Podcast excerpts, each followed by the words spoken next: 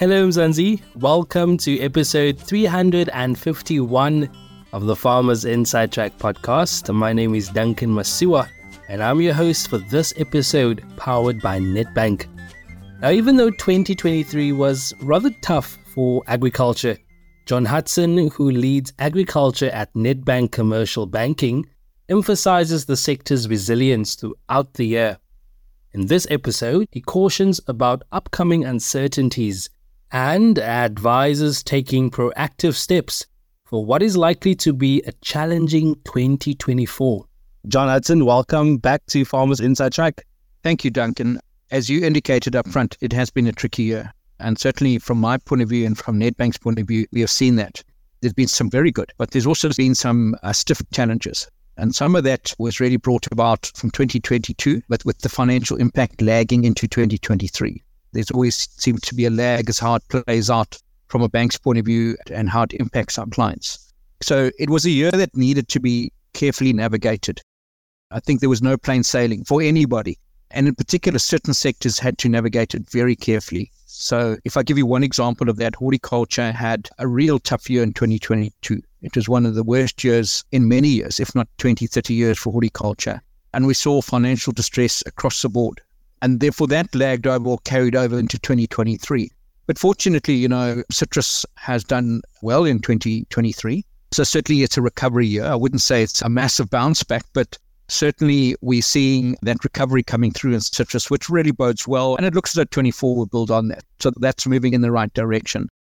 I think some of the other export horticulture crops, if I look at macadamias as well, their price dropped dramatically in 2022 and in 2023. And while we've seen some, some stabilization, it will take a bit of time for that price to recover. In general, I see 2023 as a recovery year, also a consolidation year. We didn't see quite as much investment into new infrastructure. So the pace in terms of investing in new long term crop and orchards and so on already came off. And I think with the increasing interest rates, farmers are a bit more circumspect and they had to manage this period very carefully bearing in mind that there were other factors as well, and I, I will talk about those. But certainly factors such as interest rates, you know, if you're carrying a lot of debt and you're looking to add more debt, well, maybe 2023 was not the year to do that. It was a, period of consolidation. And I suppose that's also reflected in the agricultural numbers. The third quarter numbers were pleasing from a trade point of view. It was up 1% on prior year for the same period. The latest GDP numbers were a bit disappointing. You know, quarter on quarter agriculture was down quite a bit. And that was surprising to many of us because we felt that we were sneaking into positive territory from a growth point of view, from an agricultural GDP. And we were hoping to end the year in positive territory. While we're not so sure now, we might be slightly positive or flat again, which 22 was a flat year. If you go back before that, we had two brilliant years. I think everyone knows the story in 20 and 21, where we had close to 14 and then around 9% growth on those two years, respectively very flat in 2022, around about 0.3, if I'm not mistaken. And we were looking for a little better in, in 2023, to be honest, but I'm not sure. We hopefully will end in positive territory, which maybe in itself is a good thing. But why say the latest trade data was pleasing and the converse is the GDP data was a bit disappointing. We did have some very good highlights in 2023. And just to mention a few, second biggest maize harvest ever, 16.4 million tons. Our soya crop was one of the biggest ever as well. So the field crop guys continue to have a good run. Good successive rainy seasons and decent prices. While we saw the prices come off slightly, we still saw good return for field crop farmers. And if you look at citrus, I think maybe the increase in export cartons didn't quite materialize, but we still exported 165.1 million cartons of citrus in 2023 through our ports. And largely our ports for the citrus season ran fairly smoothly. I think as we're seeing in the Western Cape with an increase in the sort of deciduous fruit, there's pressure on the port. We know the wider pressure on ports, you know, with ships docking off Durban and so on. But there's wider pressure in ports. But if I look at the citrus season specifically, which is now ended, 165.1 million cartons, and I think that's is a record. In fact, might not be what we had hoped for initially. It was a bit higher than that, but a very, very good outcome. And again, with the recovery in prices and the reduction in freight costs, citrus is looking up. So if you look at the agricultural sector, we came through it pretty well. It's not quite reflected in the numbers, and that's why my own disappointment that we haven't done a little better, or I expect in the final numbers was hoping to see it a bit better. But it's a tricky year, and that's what I started off saying. You had to navigate this year very, very carefully. It wasn't just plain sailing. You had to have your wits about you. You had to have a clear strategy. You needed to know where the pressures were in your business, what the risk drivers were, and how to mitigate that risk. So, all in all, I suppose not a bad year considering the challenges. I think what was disappointing for me, and this is outside of the farmer's control to a large extent, is the continual load shedding. That is so disruptive for our farmers and for the entire value chain and also the economy as well. So that was a concern. The increasing interest rates, I've mentioned that already. And so our infrastructure, our port efficiency, road, rail, and port adds to the cost of doing business and really does increase the risk. We need to access more markets. I've seen some positive move in that regard. We're exporting maize to China. Isn't that exciting? And beef to Saudi Arabia. So those are, are two new markets for us. But we need, quite honestly, to build a whole lot more markets. And the lead time is long there. So that's continual work in progress. Opening up new markets needs to be speeded up. If this sector does continue to grow, most of it will be exported. I think you can tell from my response to your question, it's been a tricky year. And if you take some of the floods, you take some of the sort of disease issues, look at in terms of the avian influenza, what a disruption that was on the poultry sector, in particular your long life birds, your layers or your birds that produce eggs. And when I talk about long life, their cycle length is just so much longer than, say, a broiler, which is 32 days or so. Factors such as, as disease and so on are here and are a concern for us. And sadly, some of these will then carry over into 2024, and that will continue to be a bit of a drag on the agri economy. It definitely sounds like there's been a couple of hits and misses within the agricultural sector throughout the 2023 year. You know, you talk about some of these challenges also being carried over into 2024. What can we expect going into the new year, John?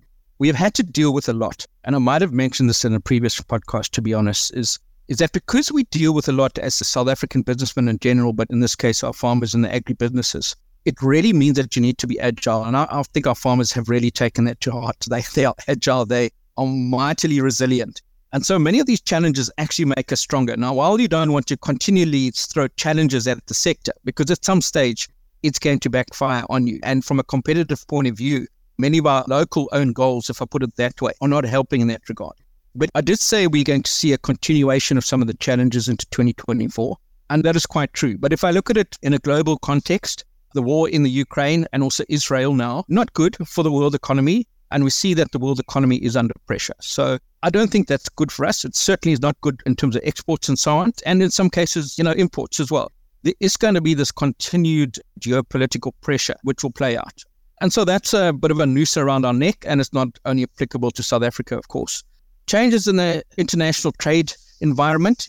I think the EU last year, in terms of the increased phytosanitary requirements for citrus, in particular oranges to the EU, we dealt with that quite well. But if they continue to take that line and make it very difficult for us to comply with stricter and stricter regulations, that will be a negative.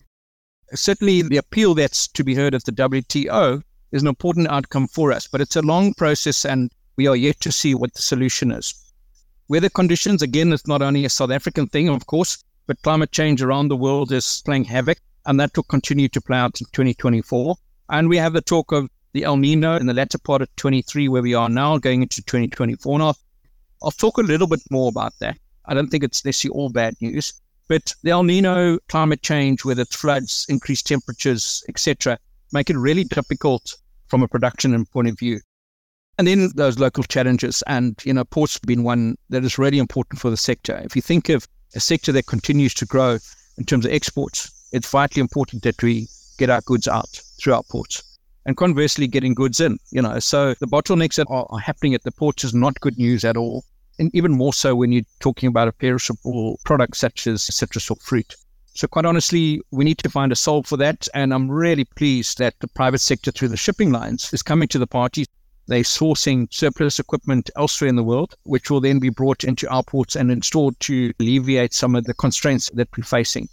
It's really important that the focus on infrastructure continues because otherwise this will just continue to be a burden and an increased cost to doing business. The deterioration in service delivery. So we're really worried about rural communities and rural towns.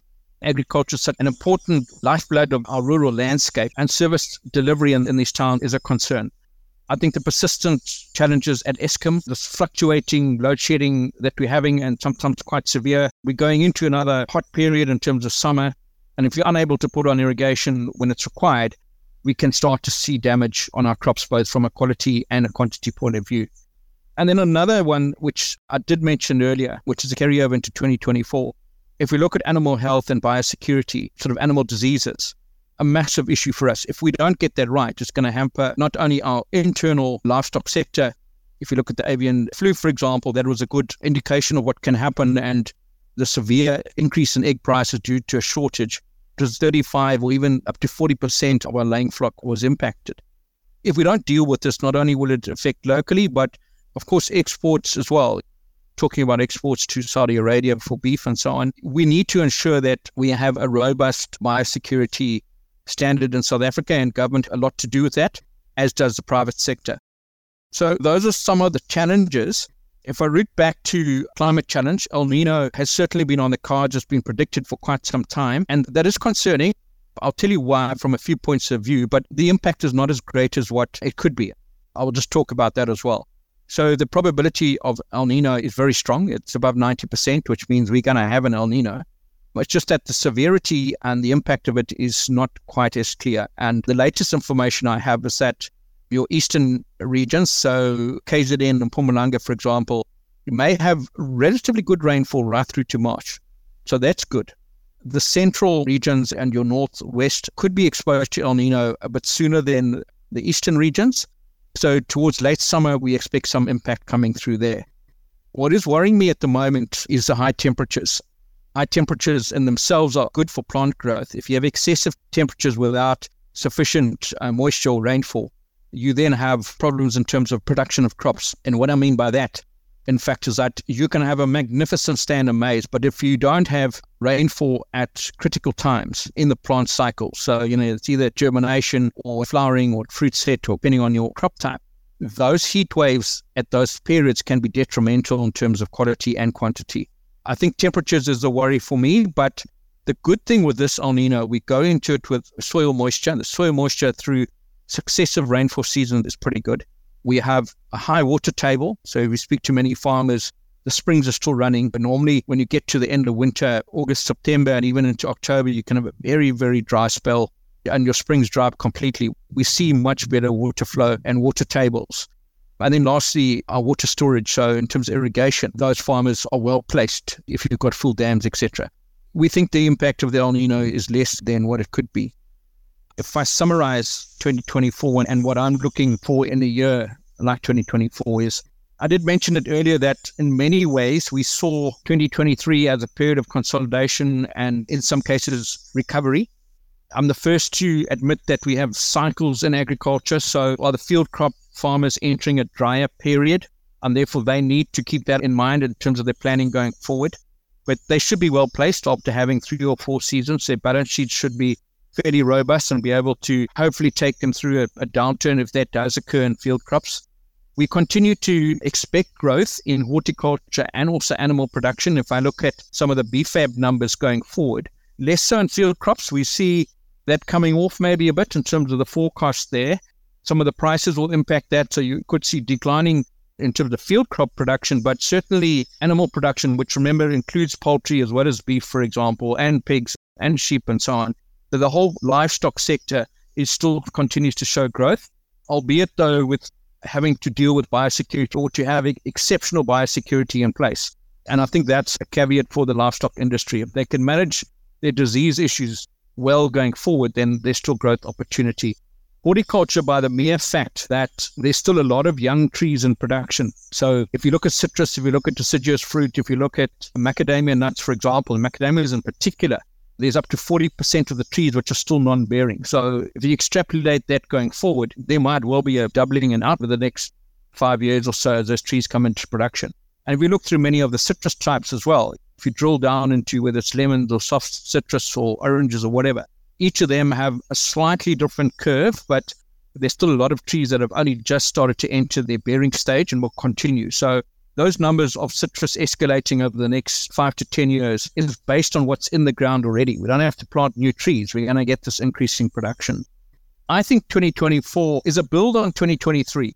while 2023 was tricky, and no doubt we need to, to navigate 2024 in the same way, the understanding of your business and how you approach it and make sure that the risk drivers are well understood in a business is just paramount.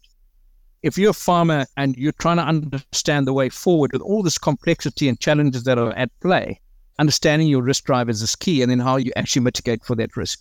And for farmers and agribusinesses for that matter, to continue to engage with their key stakeholders, of which financiers are certainly one, is vitally important. I see that with our farming businesses. They are sophisticated.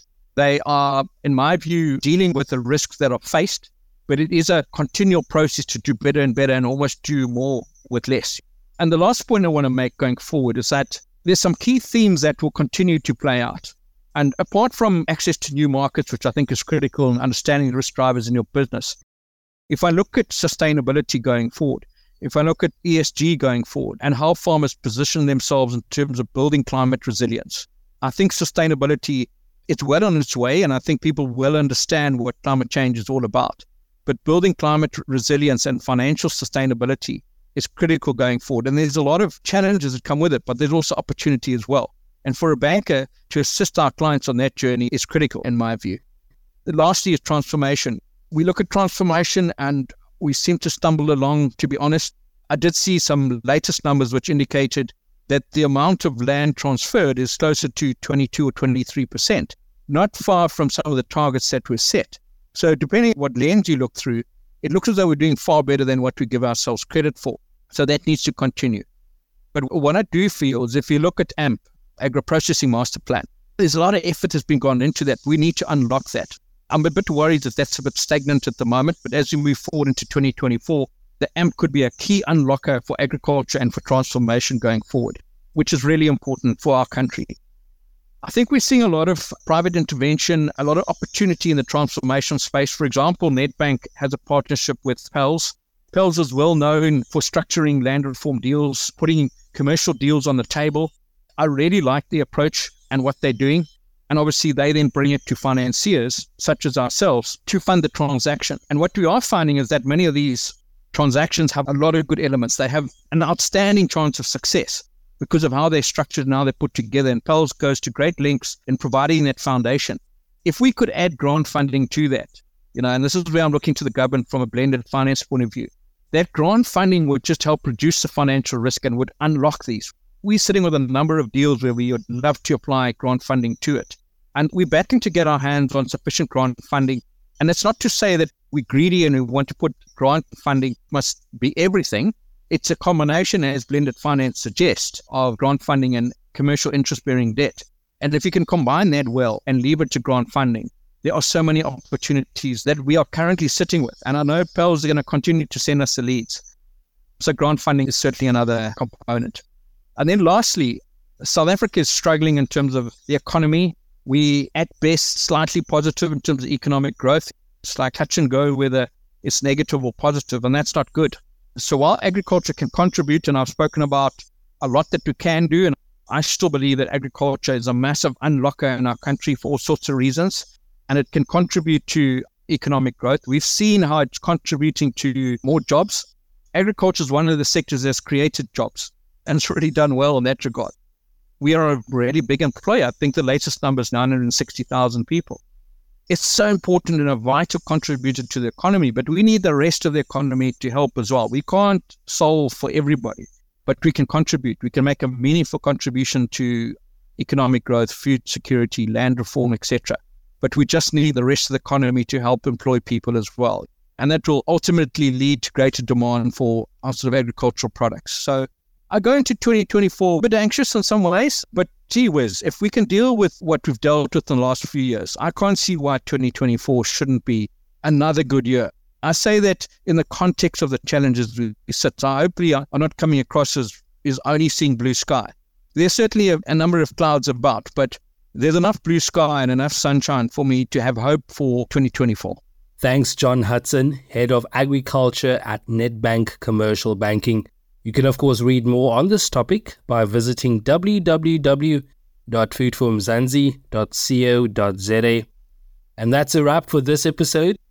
Remember to subscribe to our podcast on your favorite platform so you never miss an episode. From me, Duncan Masiwa, our technical producer, Megan van der Ven, and the rest of hashtag Team Food for Mzansi, thanks for listening. Life in South Africa can be a lot. I mean, scroll through Twitter for a minute and tell me I'm wrong. Thank God for South Africans, though, right? We're inspiring, and even on the bad days, we fight back with a smile. That's why I love Food for Mzansi so much. They're not ashamed to celebrate the ordinary unsung heroes who work every day to put food on our nation's tables. Go to foodformzansi.co.za and never miss an inspiring story.